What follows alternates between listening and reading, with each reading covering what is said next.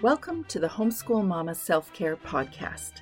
If you are a homeschool mama challenged by doubt, not sure if you can do this homeschool thing, if you are a homeschool mama challenged by overwhelm, there are just too many things to do, or if you are a homeschool mama looking for connection and encouragement, then this is the podcast for you. I'm Teresa Wiedrich from CapturingTheCharmedLife.com, and I'm here to encourage you in your homeschool journey. So let's turn our homeschool challenges into our homeschool charms. Today, I get to introduce you to Sarah Susanka. Sarah is a social innovator, an acclaimed architect, an agent of personal transformation, and author of the Not So Big series. Sarah Susanka has become the inspiration for a new way of understanding how we inhabit both our homes and our lives. She's the best-selling author of 9 books, including The Not So Big House, Home by Design, and The Not So Big Life, that collectively weave together home and life design, teaching us that a not-so-big attitude serves not only architectural aims, but life goals as well. Through her writing, lectures, and workshops, we learn that a rich, full, satisfying life is readily within reach. Susanka explains that it's how we are in what we do, not the specific content of our lives, that's important. There's no need for massive upheavals in everyday life to find meaning. Her credo is simple. When we look with the eyes of a student, everything can teach us more about who and what we truly are. We just have to learn how to look. Welcome, Sarah.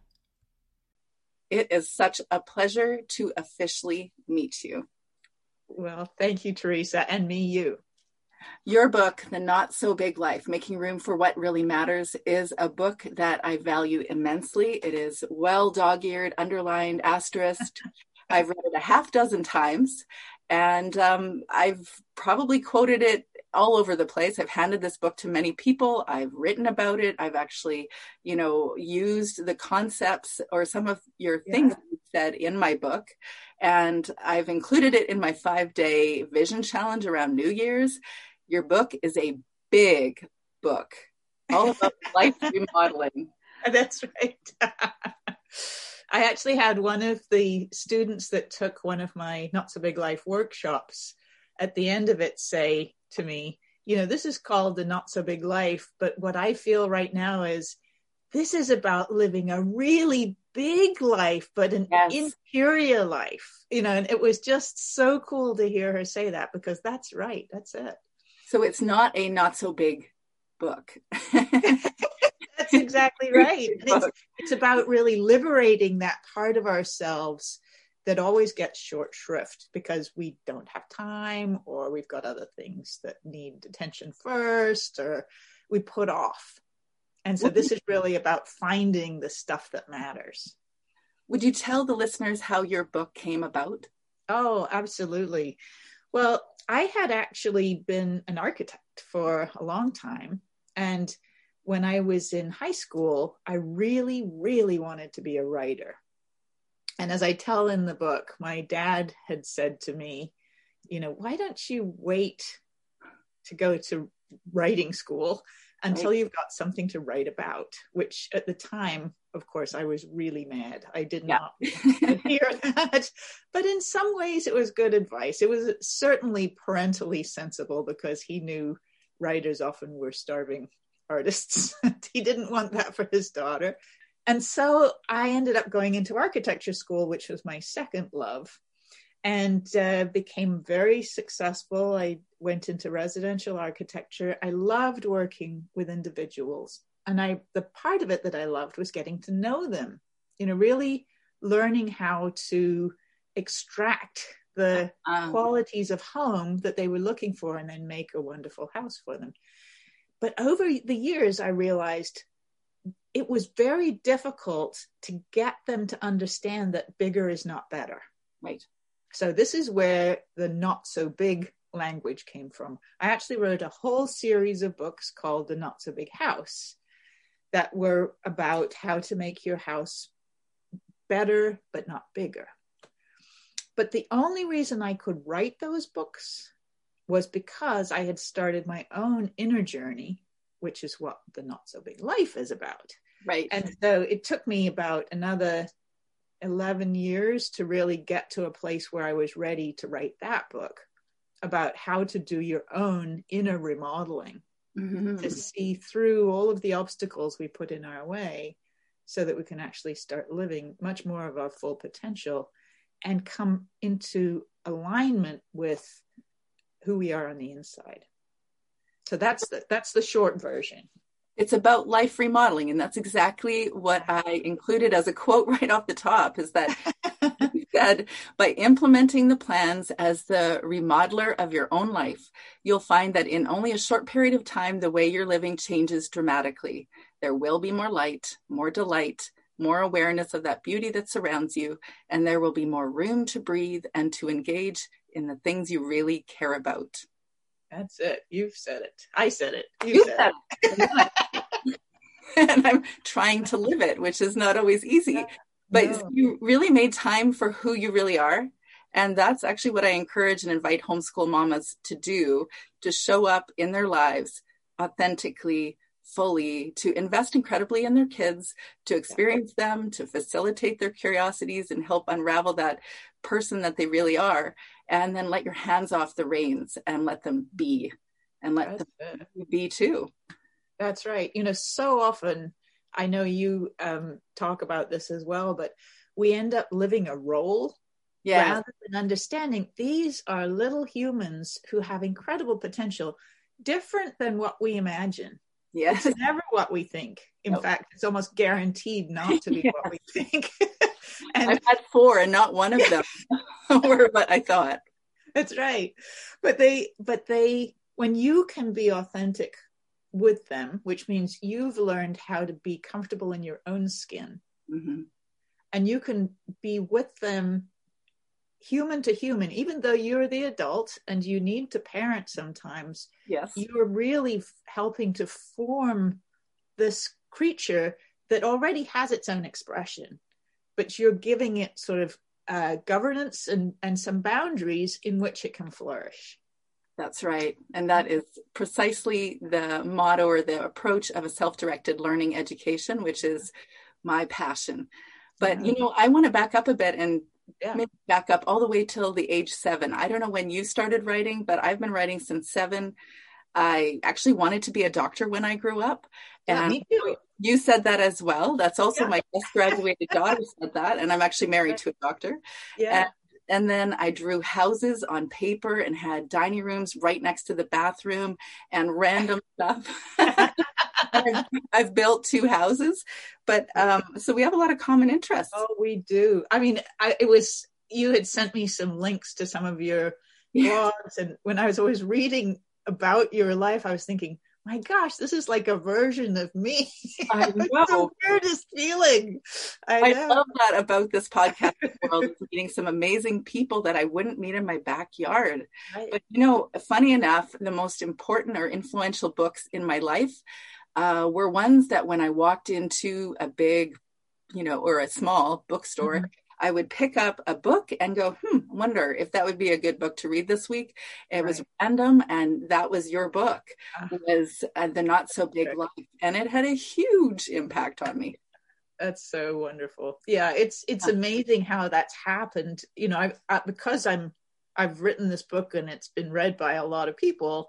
I hear versions of that story, and it's really astonishing to hear how people find it. One woman who I now work with as a student, she said the book literally fell off the shelf onto the floor. And she picked it up and said, I guess I'm supposed to read this.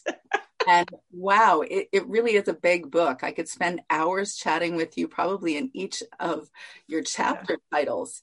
But, you know, I want to share with you, because this was my real experience, that I actually went through a period of where I wanted to simplify life. And you probably hear many versions of these stories. Right. But I went through this version of simplifying life, and I was trying to give away everything I owned, like my U2 Joshua Tree CD, which I totally regret giving away. Oh. And we went on 7 years of traveling and wandering around the world. And I think I was trying to find myself really, or find who I really was. Right. My husband and I were hiking with our 4 kids in the backwoods of nowhere land. It was very remote. And I just felt like such a closeness to this being just right present where we were. And I said to him, I want to live off grid with 4 kids, an hour out of a small town, just like here in the middle of nowhere, no running water, no electricity, 500 square feet. And he looked at me in his very analytical way. Are you aware that when this house is built, we'll have 3 teenage girls? And the size of house you're suggesting is the size of our dining room. Yeah. That was my version of simplifying. And yet reality, that obviously did not happen. I actually built a house that now has 500 square feet per person. Right. Twice we considered selling everything when we were in Kenya, rural Kenya, and once when we were in Venice. And it was all sell everything, travel for the rest of our lives. But I think I learned what my goal was, is to find myself and find out who I really was. And that's a very common search that people go through. I did the same thing. I don't have children of my own, but I lived in a tiny, tiny house at 98 square feet. For a while. Wow. And it was wonderful. I mean, and I didn't have any electricity, and I didn't have any I did have running water, but it was basic. And I borrowed a friend's bathroom in the morning, and it was just like, and I grew everything. I lived it for a while. But what I also discovered was, I wrote an article then called The Simple Life Ain't So Simple. I realized, it looks simple, but this is really hard work. It is really hard work. In fact, people will say that we are on a homestead. So we are kind of self-sufficient is what the words people use, but it's not true at all, because the only self-sufficiency I have is to eat dandelions. And, the basic things that come from the earth that require no fertilizer, because I don't have to go to the store to find fertilizer. I have chickens right now, but I have chickens that I need to go get bags of giant feed for that I don't raise on my own homestead. And I have electricity, and I have running water, and I have a very nice home. We don't even think about it, but, in Kenya, I bet you knew. Oh yes, it's a different world, and to be completely self-sufficient is an entirely different picture. Yeah, I like pepper and I like pineapple, and those things I could never grow. Not so common in BC, right? No, you can't find that at all where we are. One of the things that you said is that bigger isn't better. To slow down or at least that's what I took from what you said, to slow down. And to homeschool moms, I say to be in your homeschool life. Clearly right now for this hour, I am not. I'm with you. And my son is outside helping my husband set up a chick brooder, because we're bringing more baby chicks. Wow, that's great. But when you're present, you need to be all present, not just ticking off the boxes, and not just doing what our cultural thing says about trying to create a perfect education or trying to create a perfect existence. Yes. It's not about perfection.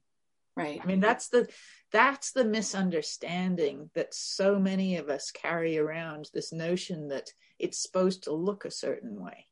Right. And that's not the point. The point is to be in the imperfection, experience it completely, and be authentically with whomever you're with, or whether it's yourself or your child, friends, but to actually be there in that moment and express what you are experiencing. So what have you learned about that? I mean, when we try to do the be, and we learn a lot about things that don't work. Yes. This takes so long to impart, but maybe I can do a little taste for you and your listeners right now. And I have a lot of my students are parents. None of them is homeschooling right now, but I've worked with the architectural clients who are homeschooling before. But the thing that is the hardest to remember is that, you know, in the mayhem of growing children, there are going to be problems. But if you can, rather than come down like a ton of bricks on the kid, tell them how you are experiencing this moment. Let me tell you what, obviously it has to be age appropriate, but let me tell you what I'm feeling right now. I really want to help you, but you're screaming so loudly, I don't know how to do it. Can you tell me how to be with you right now? It's, you are enjoining the child. And in that, there's a connection made because you're being honest completely. It doesn't always work, but that will not be forgotten. So the thing, when you say that, the thing that I have as an experience with that, I have to create that pause. And I've learned I have to continue to create that pause before I react to something and say that child is doing something to me because they're screaming at me. Right. And that has been my lifelong parenting thing. Yes.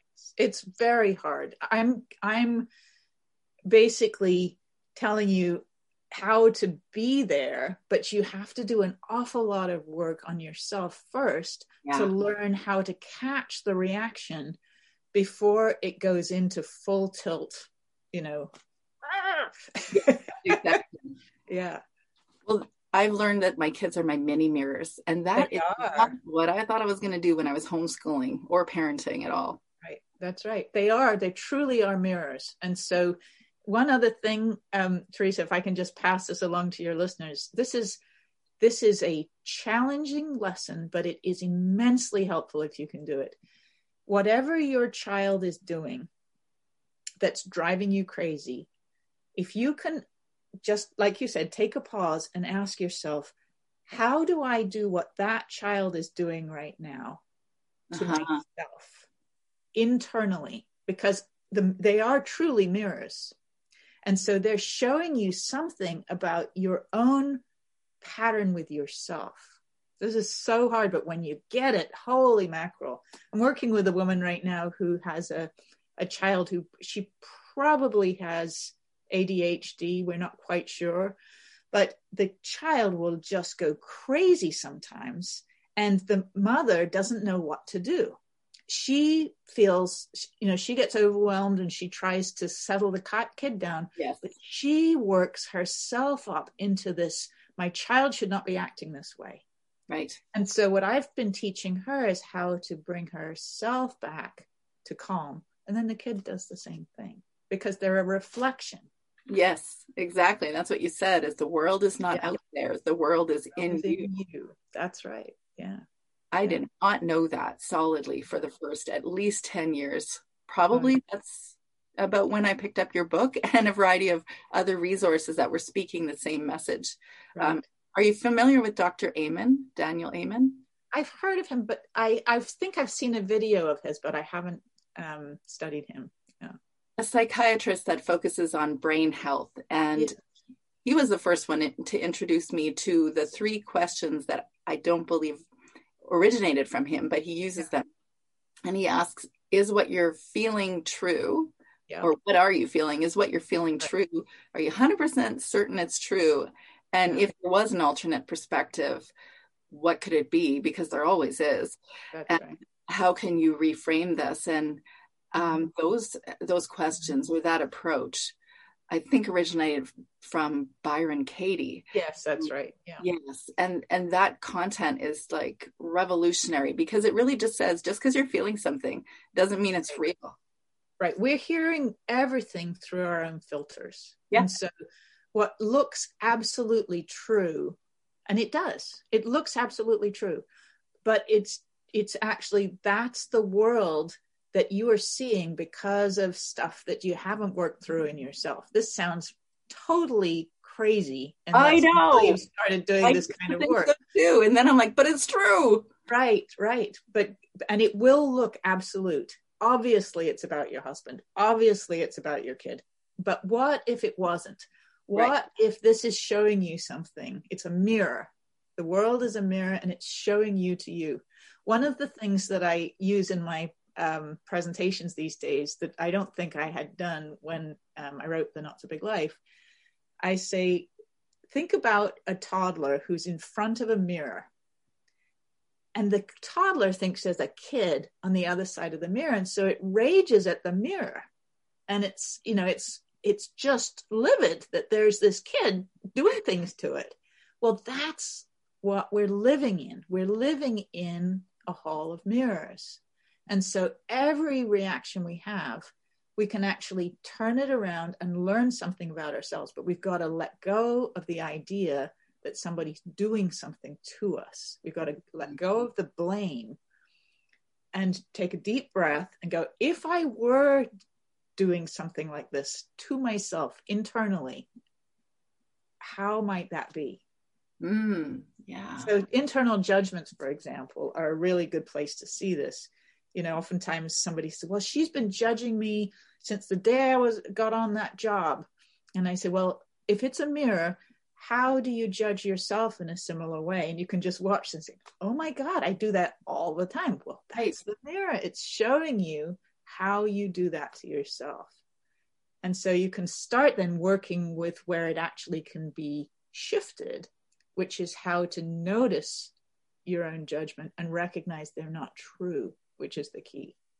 And what I've learned over and over is that this parenting thing, this homeschooling thing, is not about what I'm giving to my kids or what I'm doing to my kids. It's actually just being alongside them. Absolutely. And that's the biggest gift you can give to your children, is to just be there. I mean, it sounds like, well, they're not going to learn anything. No, they learn the most important lesson in life, which is how to be with whatever circumstances you're in. Which affects everything they experience in their lives. In fact, I have to share with you, you quote Gandhi, be the change you want to see in the world. And you have a discussion around that. I gave my daughter, who just graduated on Saturday, a card with that exact quote, and she didn't know I was going to give it to her. And she used it in her speech at her commencement ceremony. And truthfully, I mean, when I was in grade 11 and we had to read one of his books, or a book about him. I didn't read it because I wasn't an academic kid at the time. I tried to watch the movie and watch Ben Kingsley do his thing, but it was 3 hours, so I didn't do that either. So I did the Cole's Notes version and didn't get a lot from that reading until later on in life. And his life was, I mean, everybody knows his name for a reason, but I'd love for you to share what you've learned. Oh, that's my favorite story. Yes. And it's such an important one. Yeah. So the story goes like this. This is how this quote came out of his mouth. So he used to hold these huge audiences where people would come up with their problems and he would talk to them for a minute and, you know, say some wise words to them. And then they would go on. And a woman brought her young son to him, and the kid was quite overweight. And the mother said to Gandhi, would you please tell my son to stop eating sugar and, you know, pastries and candy, because I can't seem to stop him from gaining weight. And Gandhi looked at the little boy and then looked at the mother and then said, Madam, I want you to come back in a week.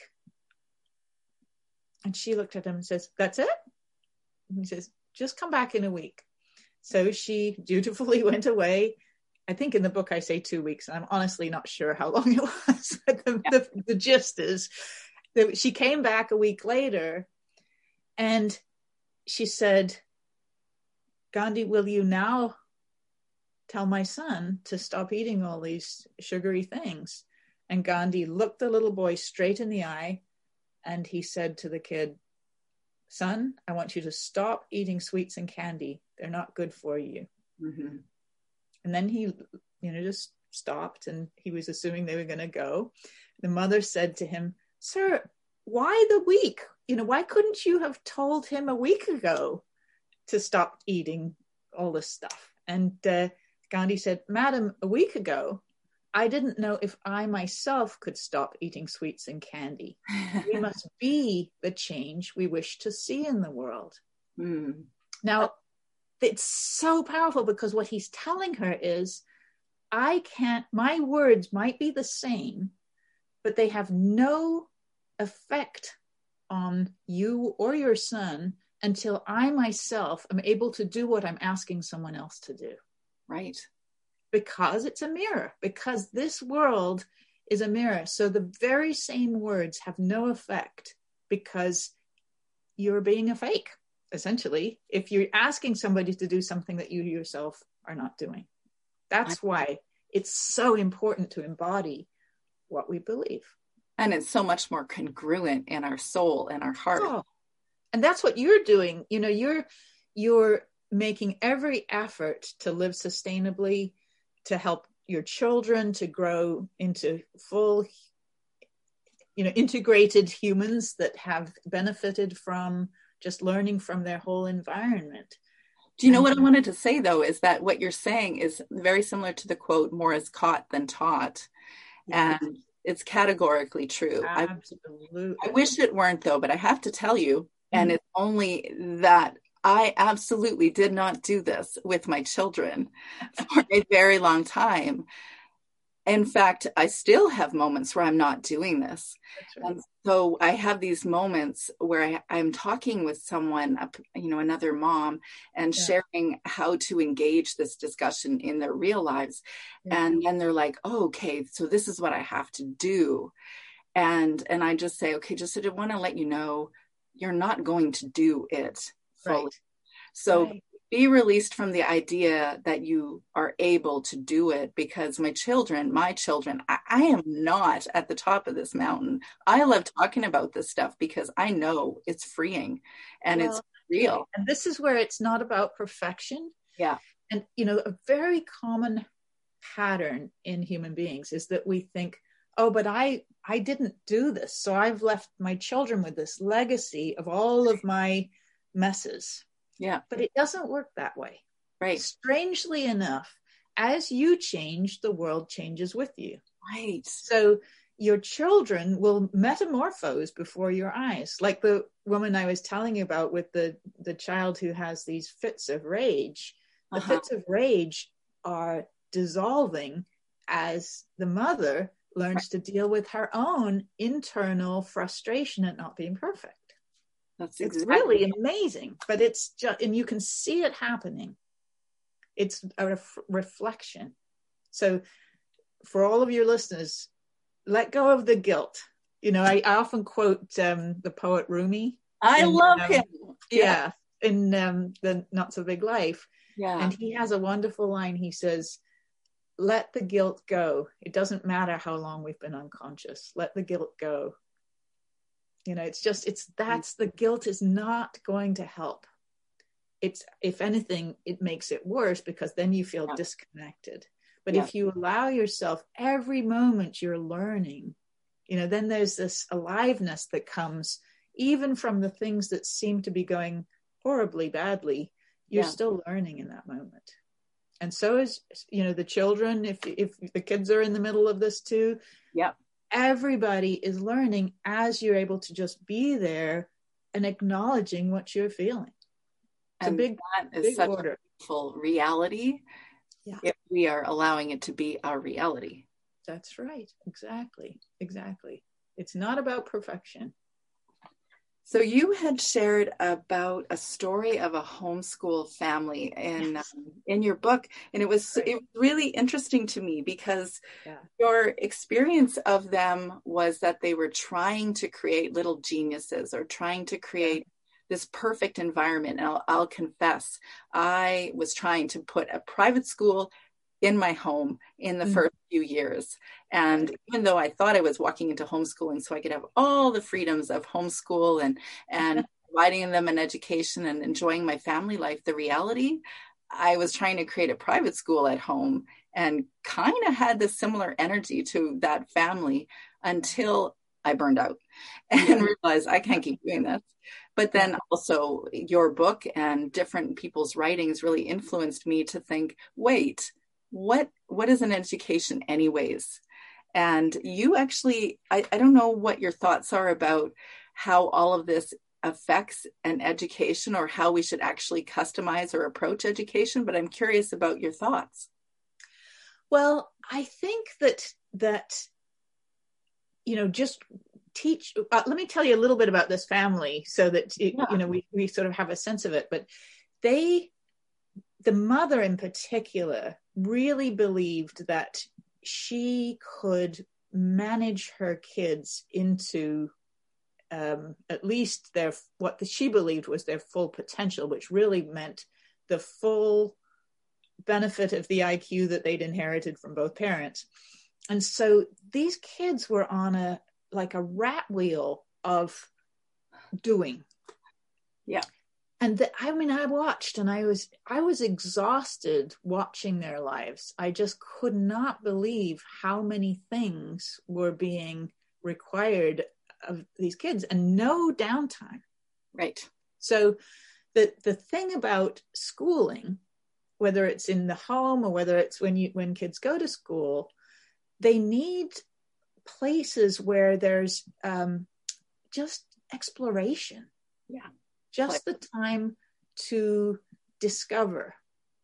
And I had an interesting educational mix in that my first 14 years were in England, which was very regimented. We had a lot of exams and a lot of discipline, and we had to be a certain way. And then I moved to the United States. And interestingly, although we may not have this experience of schooling in this country in the way that I did, it seemed really lax to me. It was it was a totally different experience. And I had all of this learned discipline from having been kept on a fairly regimented schedule. And that's when I really started to write. Mm-hmm. I mean, I wrote earlier, but this was where I started to really engage writing as something I did for fun.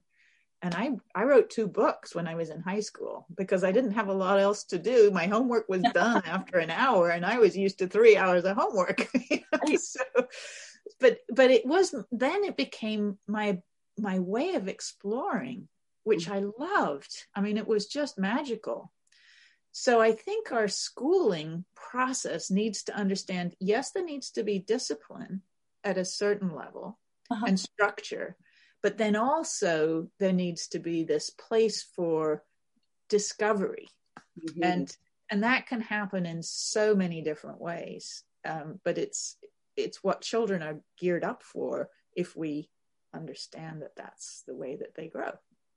You know, I always go kind of meta when I'm talking about what is an education anyways. And I'm always thinking, let's start from, I don't know, age 70. If we look backwards, and this is very cliche for our culture, but we're 70 years old and we finally get to retire and go golfing. I don't golf, but anyway, go backwards a bit. And then you've got your, you know, regular trips to Hawaii or somewhere hot. And you've got your 2-car garage, attached 2-car garage home, and you've got a double income, and you've got options to buy what you want to buy, and you've got letters after your name, and maybe you've got a 6-figure income. Then before that, though, how did you get that? You either went to an Ivy League school, or you went to whatever, you went to post-secondary school, and you had to get those letters. And before that, you had to get into post-secondary school. So you had to create an education to jump in the hoops to get into that. Right. And my big question is, why? Right.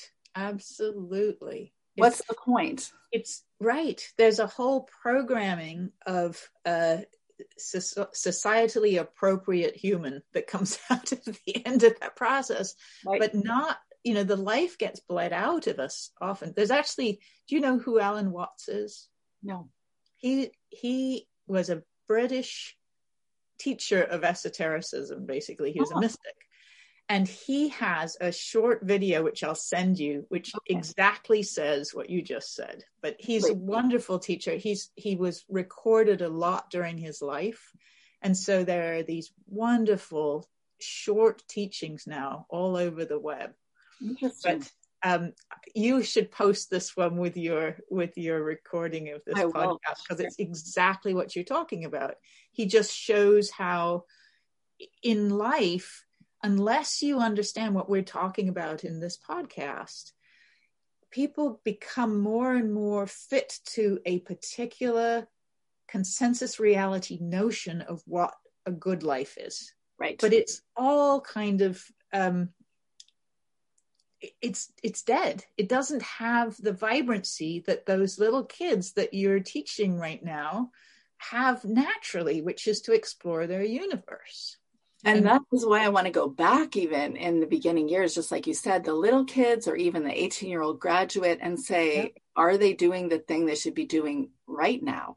Right. And, you know, my just graduated daughter had a love for cooking. She had a love for obstetrics.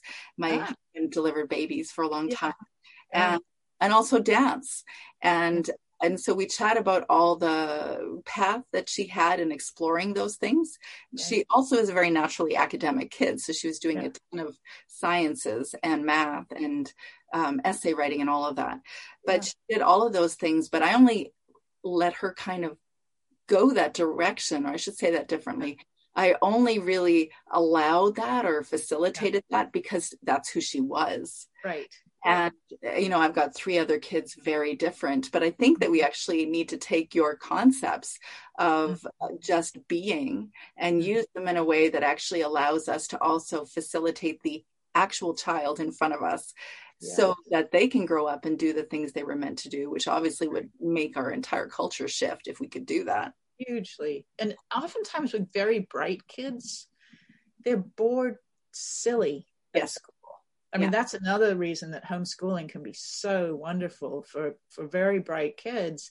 You can give them a challenge, you know, like almost like a PhD question, but it's, you know, for a kid. Yes. And they can research the heck out of it. And they often excel far beyond people in the field that think they know the boundaries of that field, because the child is unencumbered. They are just eating it all up.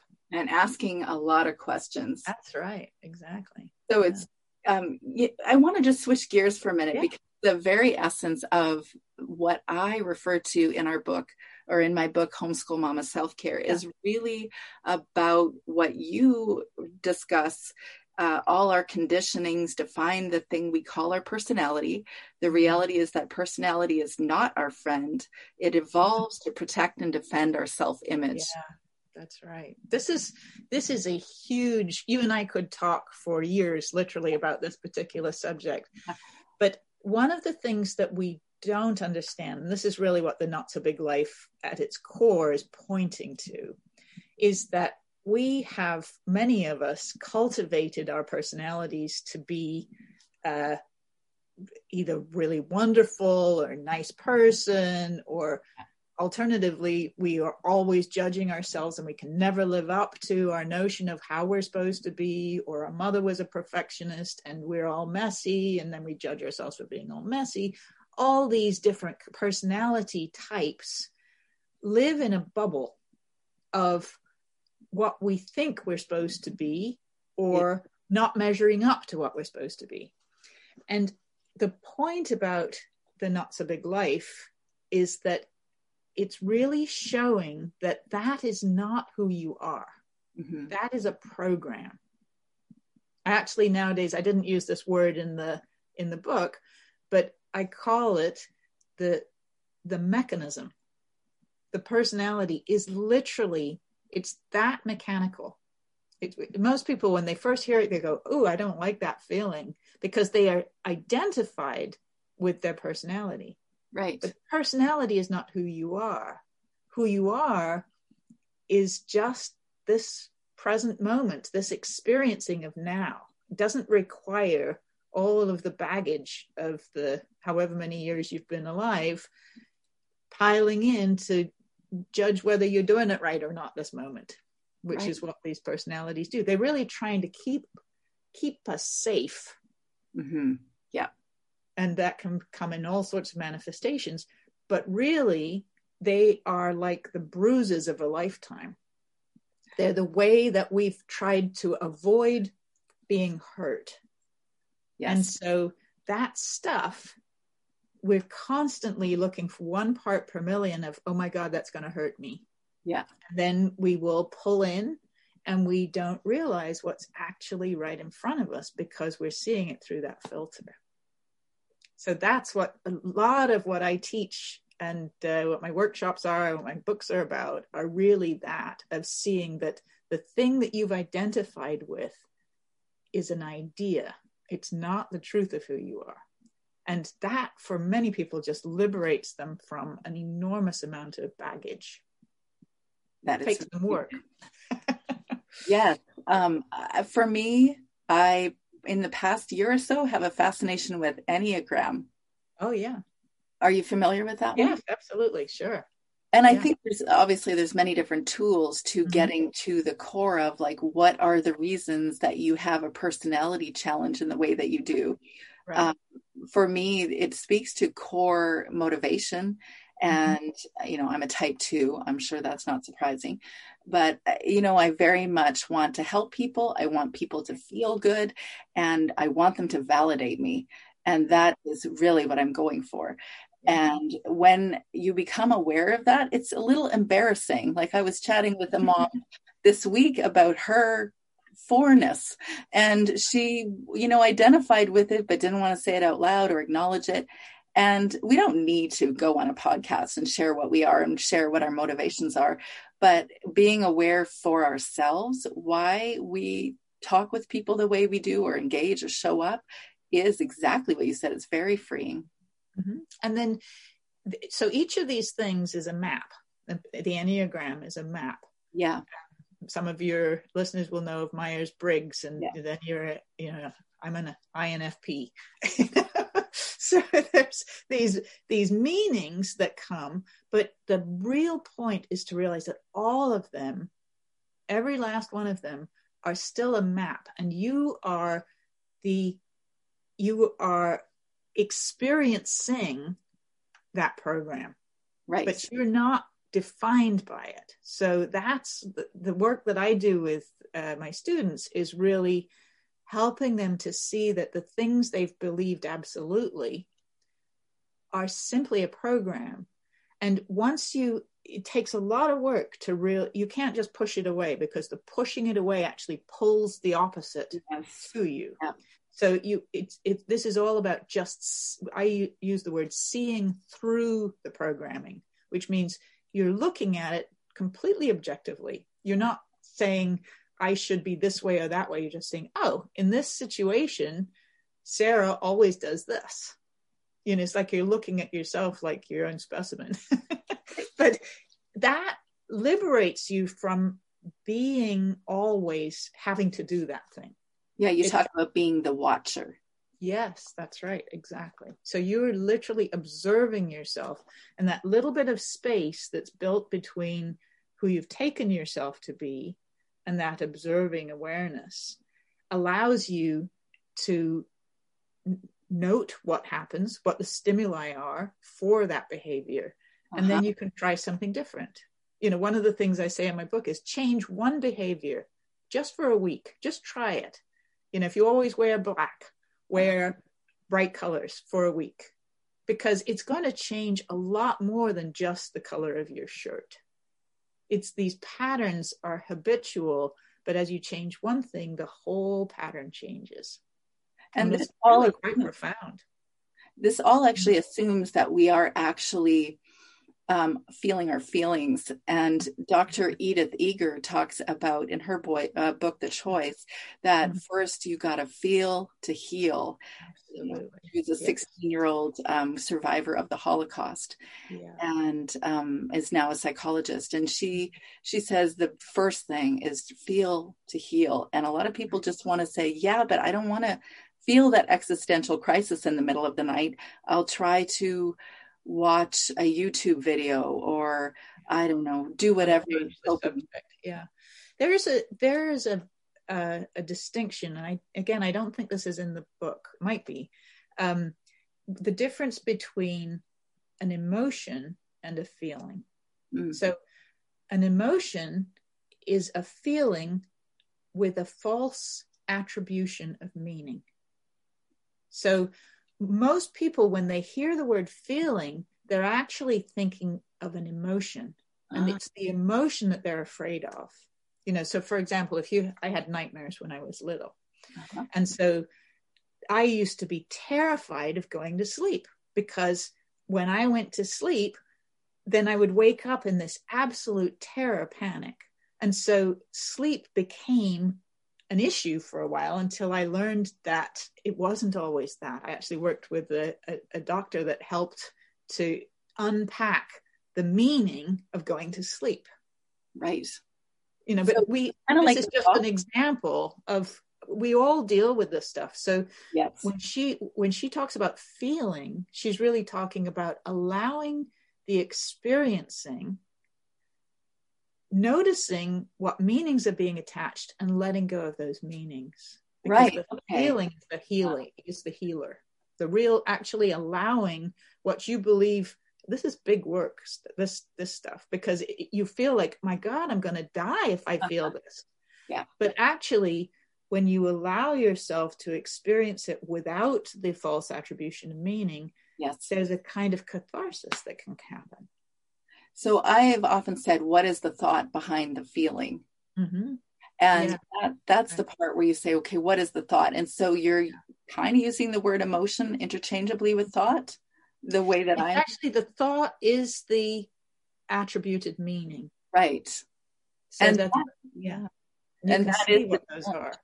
Yeah, because sensing, as you're saying, feeling is just a normal human reaction.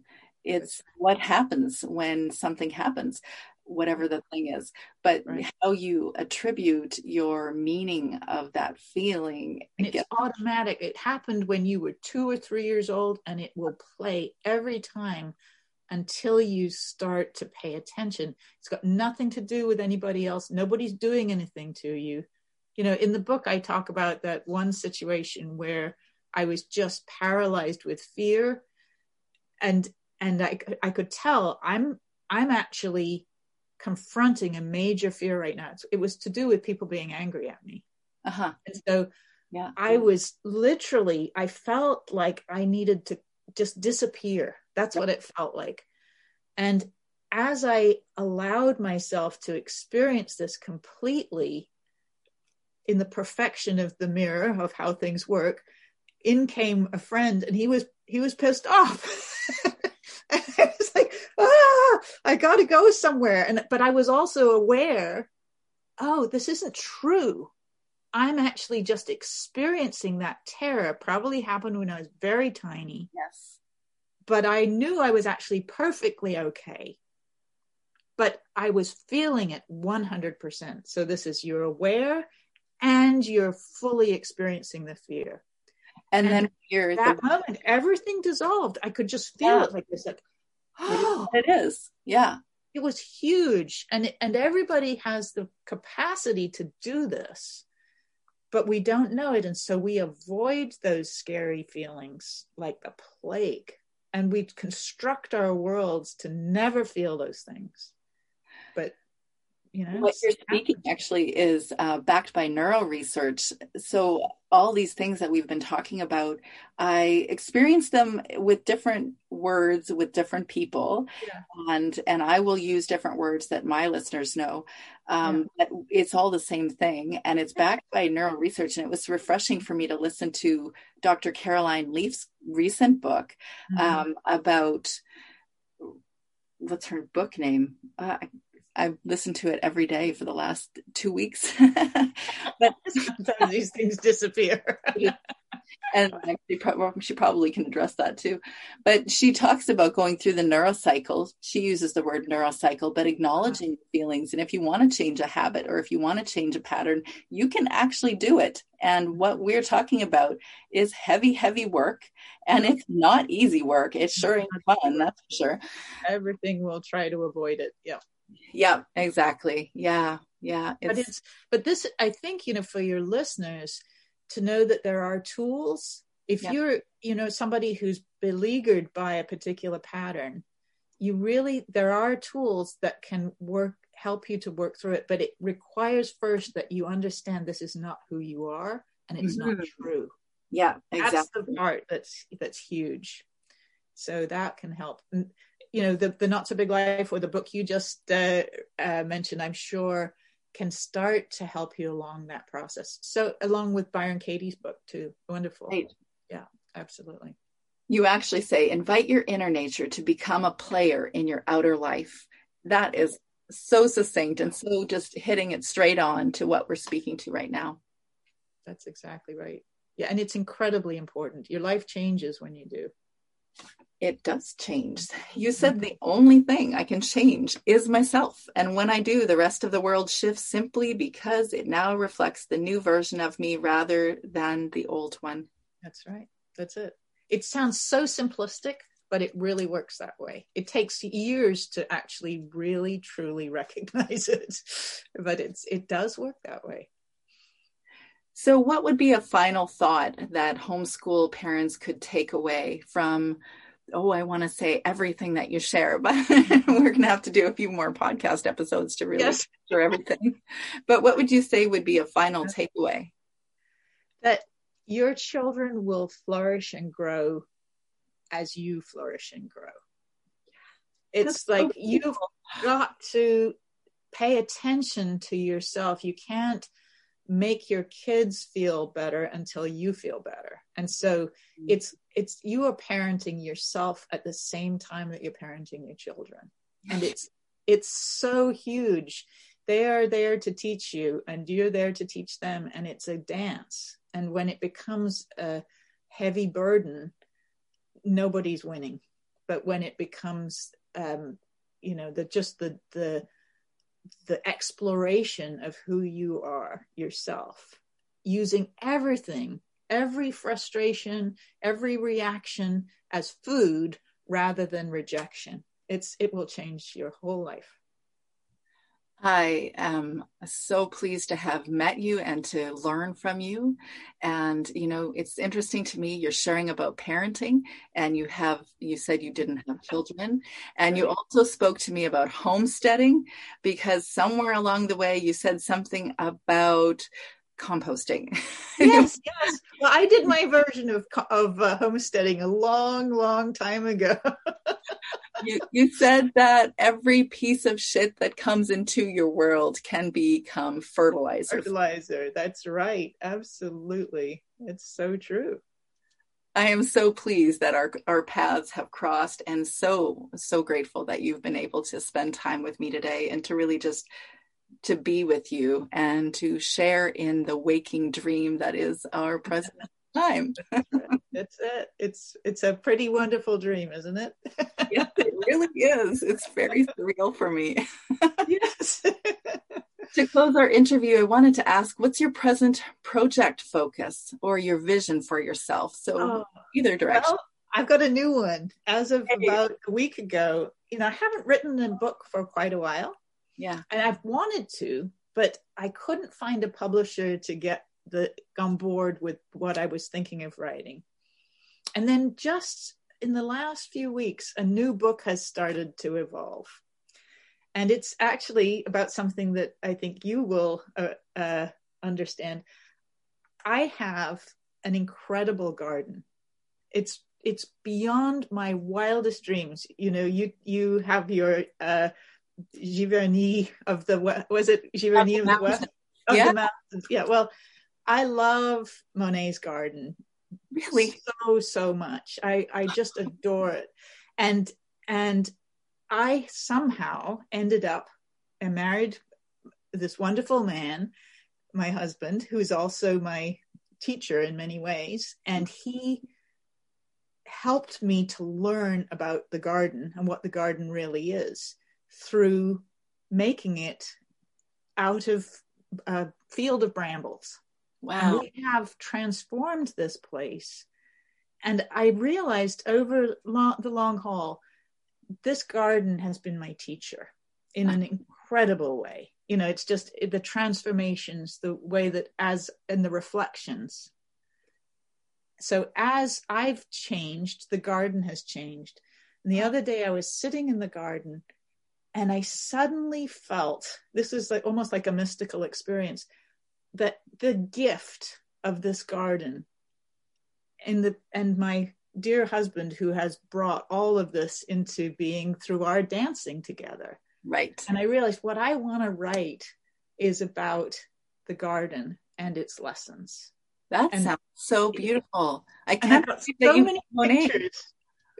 Yeah. I love Monet, obviously. Yes, I know. We both do. So, I mean, our parallels are really ridiculous. It is really ridiculous. I think you even refer to that in your book, and many people do, about this when things kind of come together at some point. That's right. Absolutely. Yeah. So well, that's why we're talking today, because in my waking dream, I start to think about Giverny and the meaning of Monet's garden. And then here comes this person who's going to interview me who has a bed and breakfast with Giverny in the name. Which you are most welcome to come visit me anytime. And it would be beyond surreal if you were to stay at our bed and breakfast, because this house was built with all the principles of it. It's beautiful. It looks lovely. It's not so small at all. And my husband said to me, do you really want to tell her about your house that was built on these principles? Because it's not that small. And I'm like, but it is not about the size. It's about the size. That's right. I have to tell people all the time, don't worry about the square footage. It's more about the quality of space. Exactly. Yeah. So what would be the most important thing that you would want people to receive from all the things that you teach and you write and speak on? What would be your legacy? Just learning how to be really present in your life. And people think they know what that means, but to be able to show up. I mean, I'm sure as people listen to this podcast, they're going to feel the energy between us, because we're both here. Yeah. That doesn't happen by accident. It happens because you're able to show up. You're not trying to make it into something. Here we are. We're just us. Also I wrote 3 pages of notes, but there is that. But you have to have a little guidance, but you're running the show. But it's a delight when you show up in your life, no matter what's happening. Then it's a whole different ball game. And to learn how to just let go of all of your ideas of what's supposed to be happening and just be here. It's that simple. Well, it truly has been a pleasure to share this time with you. Likewise. I hope we do it again.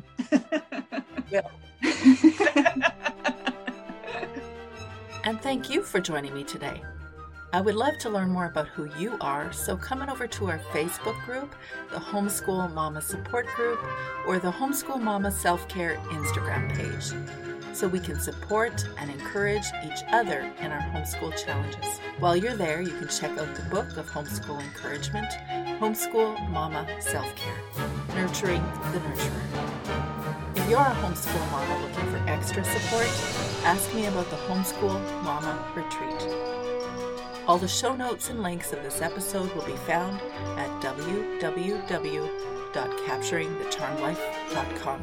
Please subscribe to this podcast and post a review, because when you do, you help other homeschool mamas learn more about how to take care of themselves, to nurture the nurturer. Until next time, I hope you and your kids have a charmed week, and if you're having one of those days, I hope you can reframe your challenges into your homeschool charms.